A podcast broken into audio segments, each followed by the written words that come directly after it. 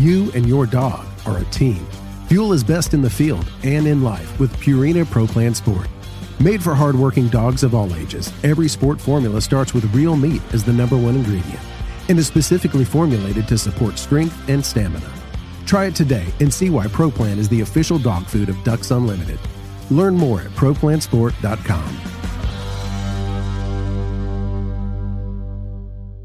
Mossy Oak has partnered with Ducks Unlimited to bring you Shadowgrass Habitat, the official camo of Ducks Unlimited. Shadowgrass Habitat pays homage to the first waterfowl specific camo pattern ever made, Mossy Oak Shadowgrass, while incorporating the most realistic, digitally accurate images of the natural habitats that make up true waterfowl habitat. Mossy Oak is committed to conservation as its highest priority. With the launch of Mossy Oak Shadowgrass Habitat, Mossy Oak will continue funding habitat protection projects through our longtime partnership with Ducks Unlimited. Check out the new Shadowgrass Habitat pattern at mossyoak.com. Step into the world of Campus Waterfowl, a community that's shaping the future of the hunting industry. At Campus Waterfowl, we're more than just hunters. We're students. We're, students. we're conservationists. We're conservationists with the next generation. The next generation. Join us as we highlight the dedication and commitment of young hunters nationwide. Visit campuswaterfowl.com to become part of our story. Campus Waterfowl, the future of hunting starts here. We are the Ducks Unlimited Nation united by our passion for hunting, the outdoors, and conservation. The habitats that Ducks Unlimited have been maintaining and building since 1937 have effects far beyond the duck hunting community. Follow along with our YouTube series as we tell your stories and become part of the Ducks Unlimited Nation. DU Nation. Take it outside. Welcome to the Ducks Unlimited podcast, the only podcast about all things waterfowl. From hunting insights to science based discussions about ducks, geese, and issues affecting waterfowl and wetlands conservation in North America, we bring the resource to you. The DU Podcast with your host, Dr. Mike Brasher. Well, well, well.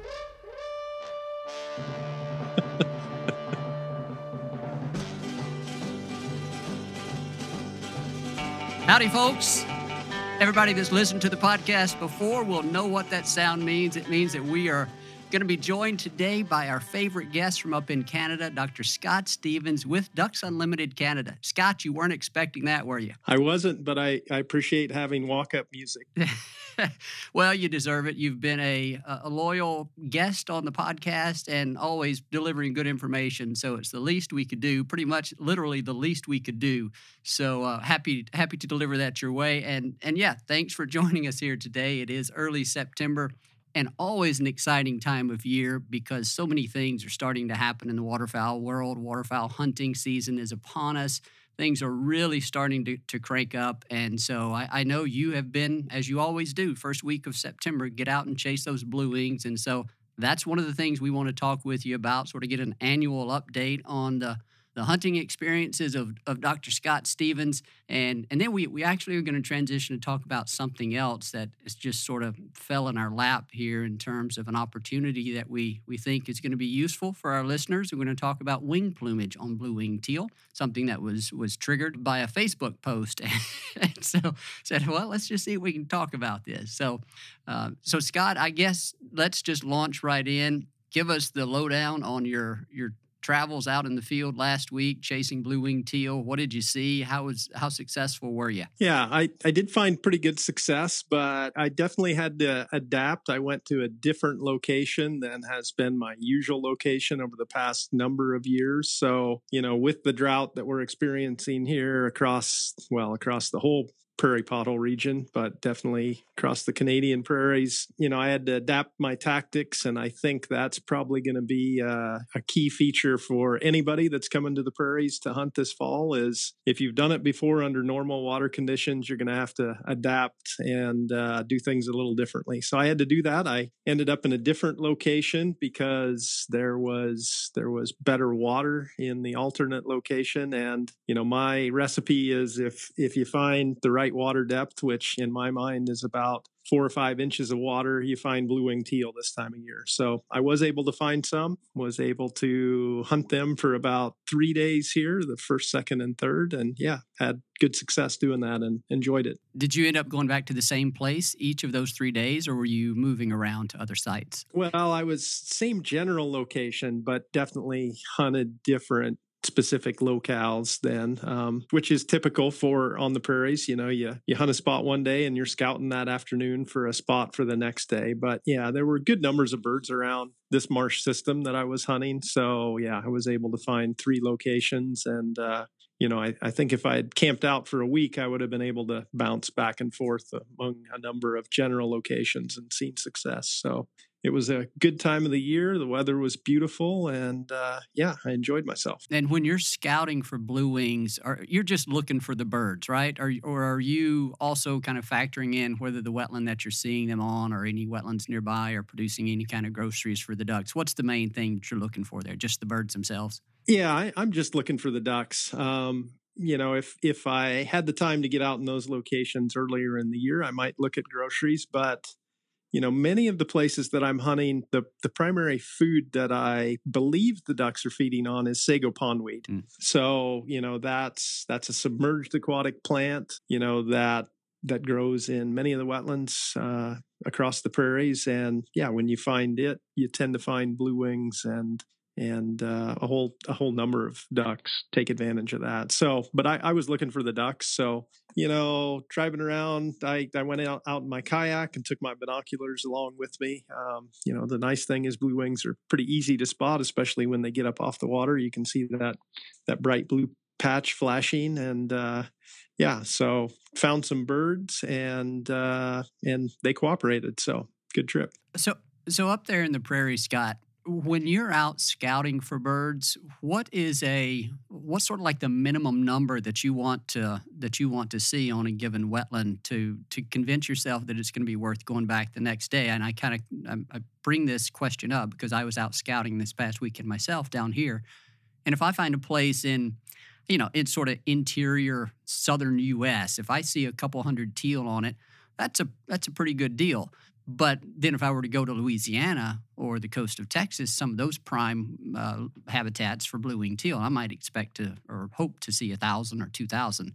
Now, I wouldn't necessarily need that many in order to make a successful hunt, but I'm just kind of wondering how those that type of image would compare with what you're looking for there on the prairies. Yeah. Well, first of all, you might need a couple thousand to end up with what you need, Mike. But yeah, um, yeah. I think I would. In well, the lo- okay, fair enough in the locations that I was looking at, yeah, if, if I found sort of a hundred plus birds, that was a pretty good concentration. Now, you know, this was kind of a, a marsh system that was probably several thousand acres in size. So, you know, I knew there were several thousand blue wings in the area, but when I looked at particular spots that I might hunt, yeah, I was looking for sort of a hundred birds or more. Um, and I, I even spent some time, you know, one afternoon setting setting on the edge of the marsh and just watching kind of traffic and seeing how many birds were trading by and and that kind of thing. So, you know, that helped increase my confidence that there were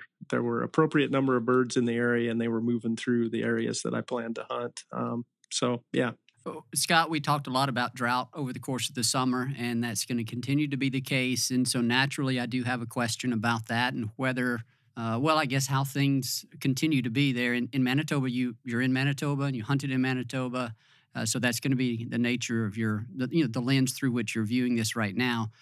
Right. How how are we in terms of drought conditions? And was your hunting obviously you said it was a little bit different, but how did this year differ, I guess, in terms of the difficulty or the challenges that you faced because of the drought? Yeah, so drought is definitely still at play. Um, you know, over the past several weeks, we've got a couple rain events, you know, maybe an inch or two at times. I know there were some areas that maybe got three inches of rain across southwestern Manitoba.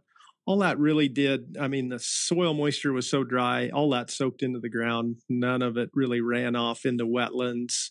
Um, so didn't change wetland conditions. Now, as we've talked about previously, you know, soil moisture conditions as we go into winter can be important because if you have good soil moisture and then we have things freeze up, that sets the stage for any snow that you accumulate to run into the wetlands come springtime. But yeah, the way that impacted things for me in the fall was areas that I had traditionally hunted when I visited them. There was maybe a whole quarter section of, of land. It was DU owned land that was covered with water, shallow water, and was wetland, and all of that was dry.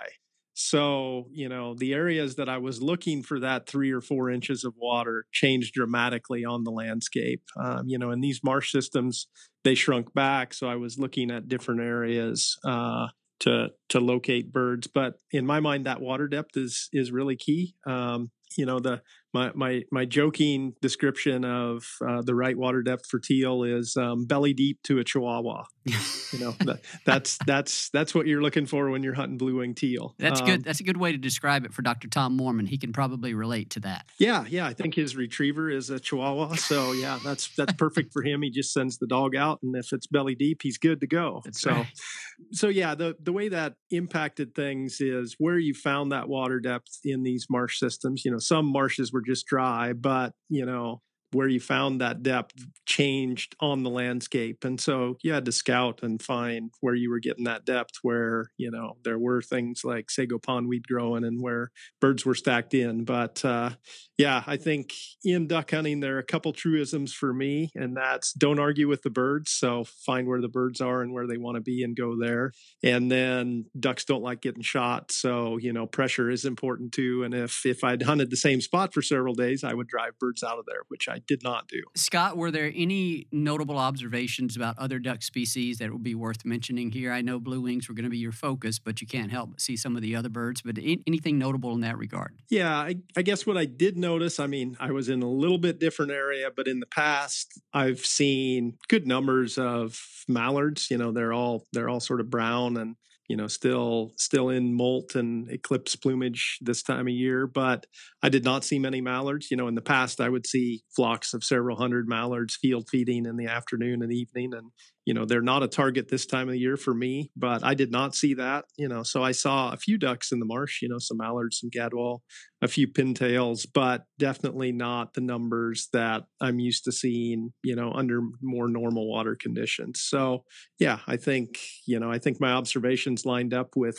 what our expectations had been which there will not be as many ducks they will largely be adult ducks so you know as i was shooting blue wings at least was looking at sort of age ratios and uh, you know that that maybe is the transition to our next topic if if we're ready to go there. Sure, we're ready. Yep, we are. That was next on my list. You know, when when you're harvesting blue wings in the fall, the the cool thing about blue wings is you can tell the age and sex, um, and age being either you know a young bird that that was hatched, you know, in May or June, versus a bird that is older than one, and then uh, you know males and females you can distinguish those by characteristics on the wing. So you know actually there are times when birds will make a swing and are going downwind of the decoys and make a turn to come back that that I will pick out a bird, you know, based on some of those wing characteristics, and I'll look for, you know, that big, big piece of white on the wing that is indicative of males, and tend to select for those. But what I did notice is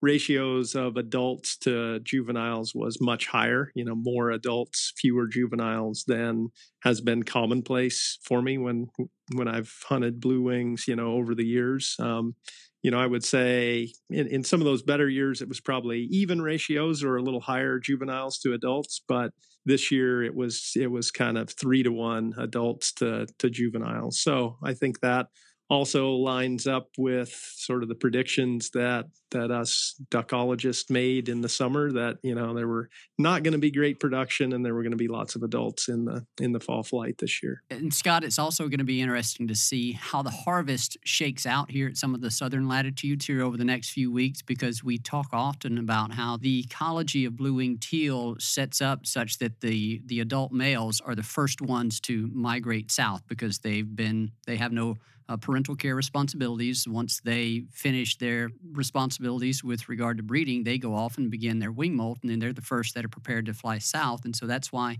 the vanguard in this, uh, on the way south during fall typically is dominated by adult male birds. And it's going to be really interesting to see what that harvest composition is at southern latitudes this year, especially early on. And I've had conversations here in the office with Chris Jennings. He has been speaking with some people. He's going to have some migration reports coming out here over the next few days. And there are a good number of birds in, in different locations here at very southern latitudes, and in some cases, notably large numbers of teal. And you certainly wouldn't expect that to be driven by a lot of production. Right. So we got to talking, and I was just wondering if, uh, again, speculation, which we don't often do, but it's it's fun to think about in these situations. Wondering if, and let's just say, you know, you kind of have to take people's word for it when they say we're seeing unusually large concentrations of blue-winged teal in this location. Let's just take them for their word, and let's say it is sort of a, an anomaly relative to normal years. You kind of have to wonder what the composition of those flocks of birds are. Is that going to be um, a larger than normal percentage of, let's say, adult females that maybe for that that didn't breed, or maybe they were unsuccessful breeding, and maybe they they whatever however their decision process works, they um, they quit their breeding efforts earlier, and then they allowed them to get on the wing south earlier than normal. So I, I don't know. That's that'll be interesting to see how that plays out. Did that run through your mind at all when you were out in the field? Yeah, I, I guess I, I didn't think about that, but I'm not at a southern latitude, Yeah. so you know the story you laid out makes pretty good sense. And and I would say we speculate all the time, Mike. It's Come on. informed. It's Um, informed speculation. we do we we do mostly speculation, but uh, that makes sense to me that there were likely more females who either finished early, you know, made one attempt and then called it good, or or didn't attempt to breed, and you know they would have molted and been ready to migrate sooner than normal, and you know we may be left with um, you know, a more limited pool of successful breeders and and the limited young of the year, you know, maybe what's left on northern areas. So uh, blue wings are really cool, I think, because this time of the year, you know, I still have lots of blue wings around my country and in breeding areas, and I know we have blue wings in Louisiana and probably blue wings in showing up in Mexico right now. So you know, it's a time of the year that at least for this species, we have we have a distribution really across the whole continent, which which I think is cool. You know, it's one one of the reasons I I have an affinity for these little blue wing ducks. there certainly are cool birds, and we had uh, we featured them in one of our species, our first ever species profile here earlier this week. You and your dog are a team. Fuel is best in the field and in life with Purina Pro Plan Sport. Made for hardworking dogs of all ages, every sport formula starts with real meat as the number one ingredient and is specifically formulated to support strength and stamina. Try it today and see why ProPlan is the official dog food of Ducks Unlimited. Learn more at ProPlansport.com. Mossy Oak has partnered with Ducks Unlimited to bring you Shadowgrass Habitat, the official camo of Ducks Unlimited. Shadowgrass Habitat pays homage to the first waterfowl specific camo pattern ever made, Mossy Oak Shadowgrass, while incorporating the most realistic, digitally accurate images of the natural habitats that make up true waterfowl habitat. Mossy Oak is committed to conservation as its highest priority. With the launch of Mossy Oak Shadowgrass Habitat, Mossy Oak will continue funding habitat protection projects through our longtime partnership with Ducks Unlimited. Check out the new Shadowgrass Habitat pattern at mossyoak.com. Step into the world of Campus Waterfowl, a community that's shaping the future of the hunting industry. At Campus Waterfowl, we're more than just hunters. We're students. We're conservationists We're conservationists. with the next generation. Join us as we highlight the dedication and commitment of young hunters nationwide. Visit campuswaterfowl.com to become part of our story. Campus Waterfowl. The future of hunting starts here. We are the Ducks Unlimited Nation, united by our passion for hunting, the outdoors, and conservation. The habitats that Ducks Unlimited have been maintaining and building since 1937 have effects far beyond the duck hunting community. Follow along with our YouTube series as we tell your stories and become part of the Ducks Unlimited Nation. DU Nation. Take it outside. Maybe it was last week, and and that was a fun little bird to discuss for a number of reasons, many of which we've kind of already touched on here. But given what we spoke about a minute ago, speculating on maybe the birds that we're seeing at southern latitudes this time of year, this year might be might have a higher percentage of females, uh, might all be adults, uh, might have overall lower young in in the bag. This gives us an opportunity to talk a little more about that and tell hunters how they can identify the the sex and the age of these birds based on on wing plumage. And of course, the important thing to remember here is that this time of year, male blue-winged teal do not have that slate gray head and that bright white crescent on their um, on their That's cheek, right. you know, in order to easily identify them. So you have to you have to base it on those wing characteristics. And so I want to transition here we'll try this uh, to try to share a bit of education in this regard and maybe people and we're going to post some material in the show notes for this particular episode where people can go online see pictures learn more about it. But this was as i mentioned at the outset triggered by a uh, a facebook post that i that i put up last week. I think i was actually promoting our blue wing teal species profile and i included in that post a picture, a photo of a flock of blue winged teal. It was a photo that was taken by Michael Furtman, very generous in allowing us to use some of his photos for various promotional um, purposes here. And it was a photo that showed this flock of teal, all but one were, were drakes. And the the teal were banking in in a way that allowed you to see those wing patterns that you talked about where sometimes you will look at for, look for those wing patterns before you uh, before you pull the trigger and try to you know harvest a, a drake.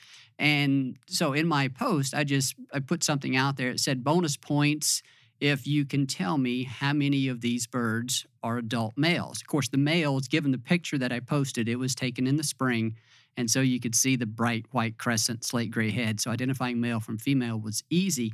But in order to determine which was, this is kind of where I messed up with my, my wordology, is I used the terms adult versus juvenile. And that's kind of another part of this story that we'll get to here in a minute.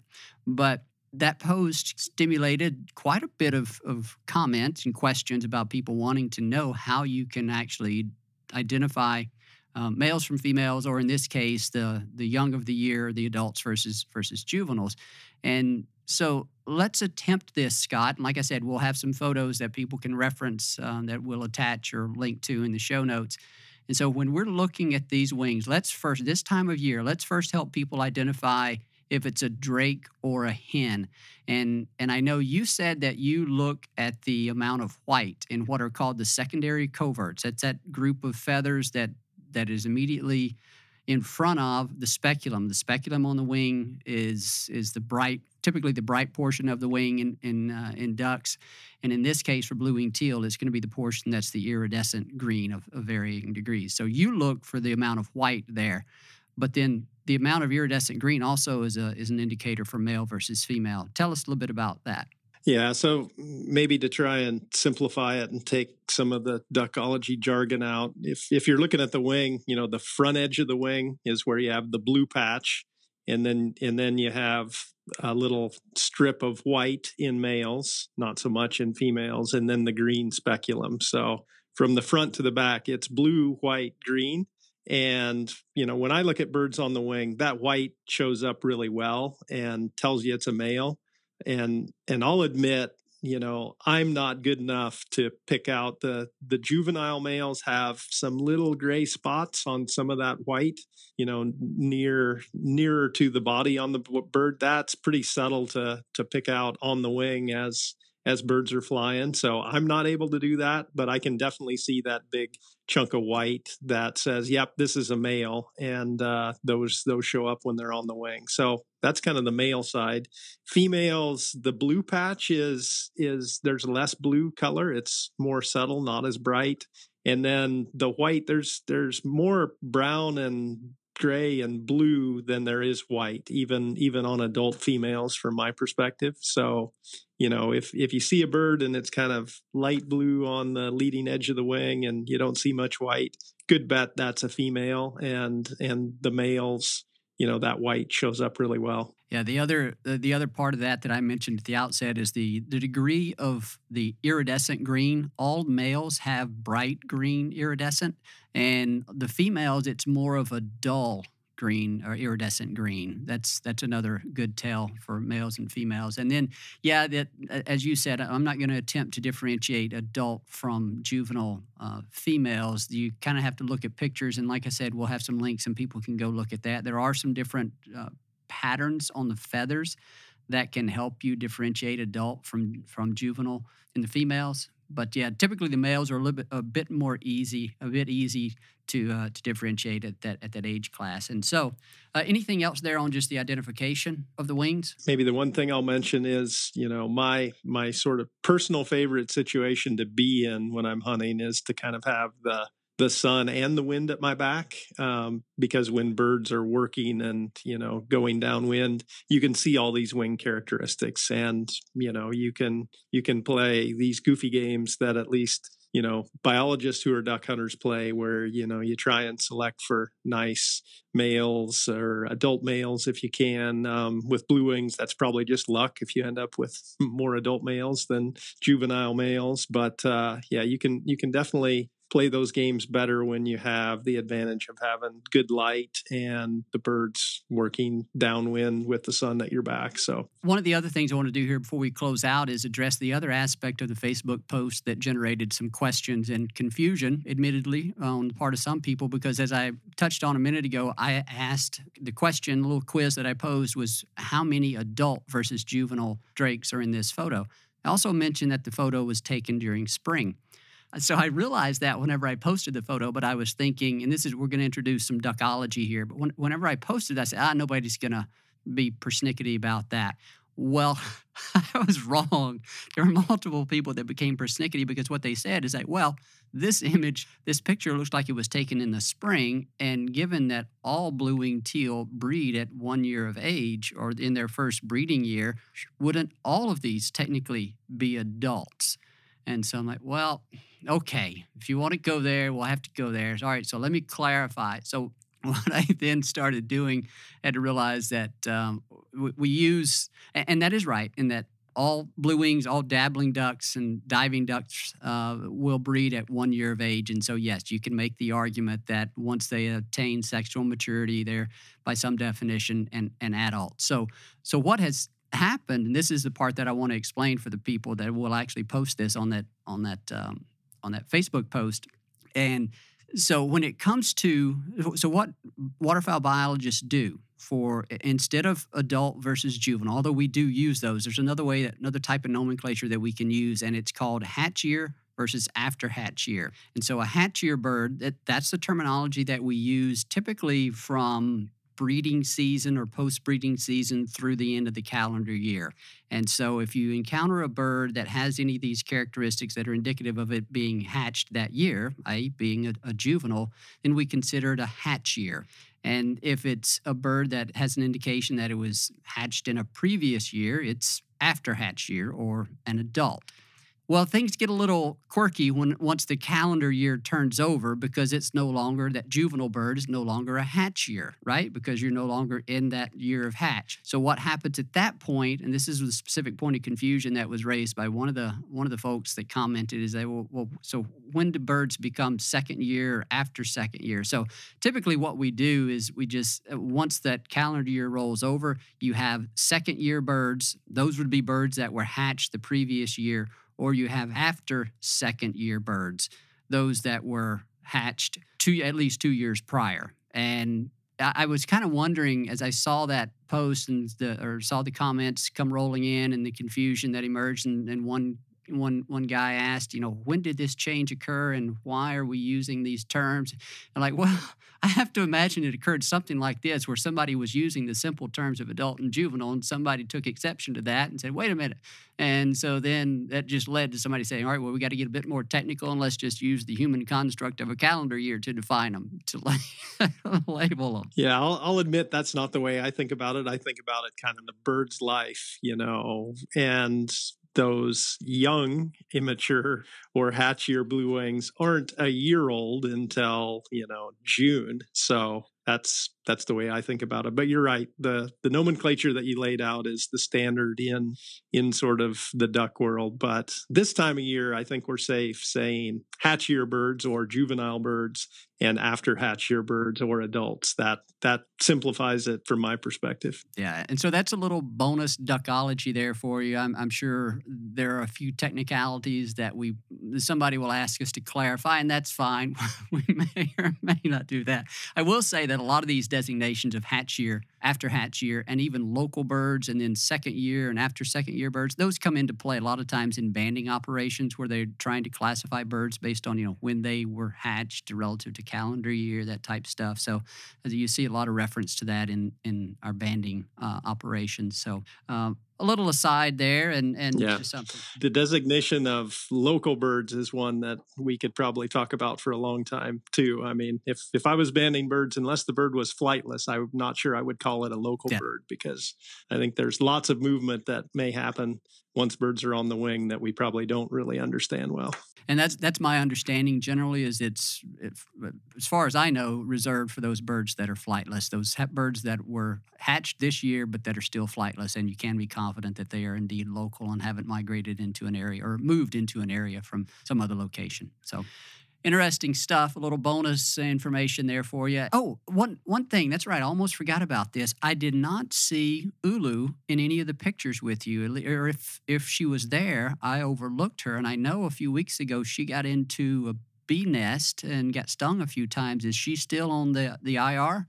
List? No, she she's good. You you didn't pay attention because there's one video of her doing a retrieve in that you know belly deep to a Chihuahua water where she's pretty speedy. So um, she was she was back off the uh, injured reserve and in in full operation. And yeah, I'm going to blame that on the Facebook algorithm for not showing me that video. I don't remember it. Yeah, you'll have to check it. You'll have to check it out. Um, I also on the same one I had some videos of uh, dowitchers seem to really like like the skinny teal decoys, which are my silhouette teal. So well, I saw that one. I saw I saw that one, and I thought of Tom Moorman immediately. And sure enough, he chimed in and identified the dowitchers, lickety split. So um, it's good. Uh, let's see uh, this. Yeah, the skinny teal were the, the the decoys skinny teal silhouettes. Did they produce skinny ducks over your decoys, or were they normal sized ducks? Everything good there? Yeah, every, everything good. They didn't produce any two dimensional ducks decoying, which which was good. I was looking for three dimensional ones, but yeah, they they there were definitely situations where the water was shallow and there was a little mud flat there that I put out the teal silhouettes and they worked just fine. I'm guessing you had more trouble this year finding vegetation to hide in close enough to the water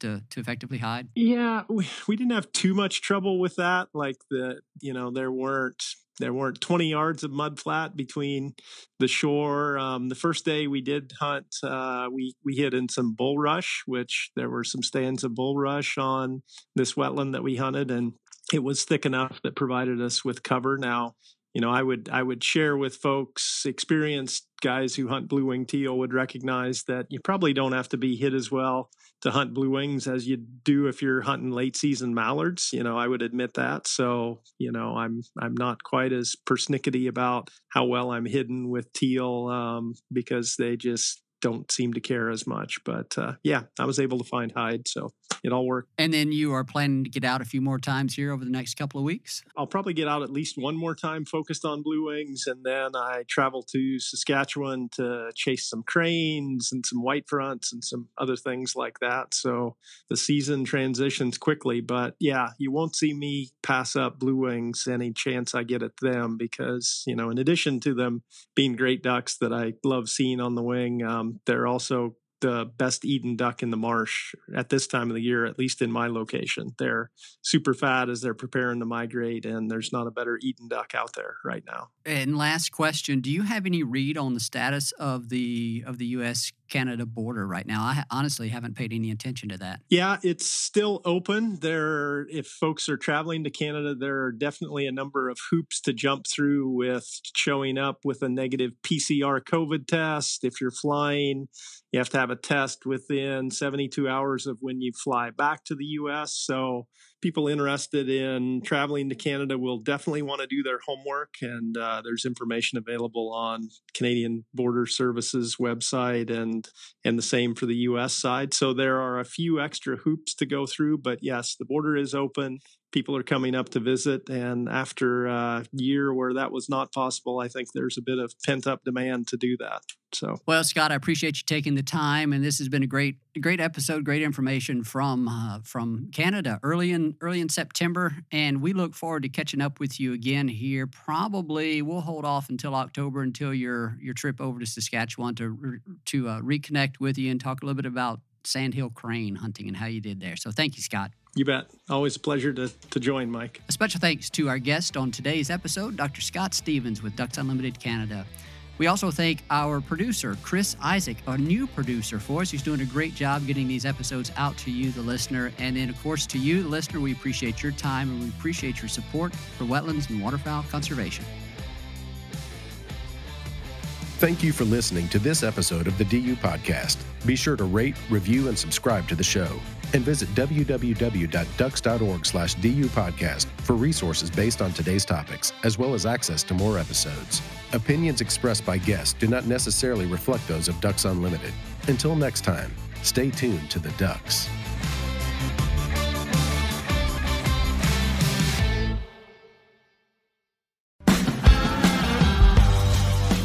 You and your dog are a team.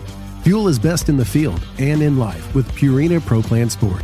Made for hardworking dogs of all ages, every sport formula starts with real meat as the number one ingredient and is specifically formulated to support strength and stamina. Try it today and see why Pro Plan is the official dog food of Ducks Unlimited. Learn more at ProPlansport.com.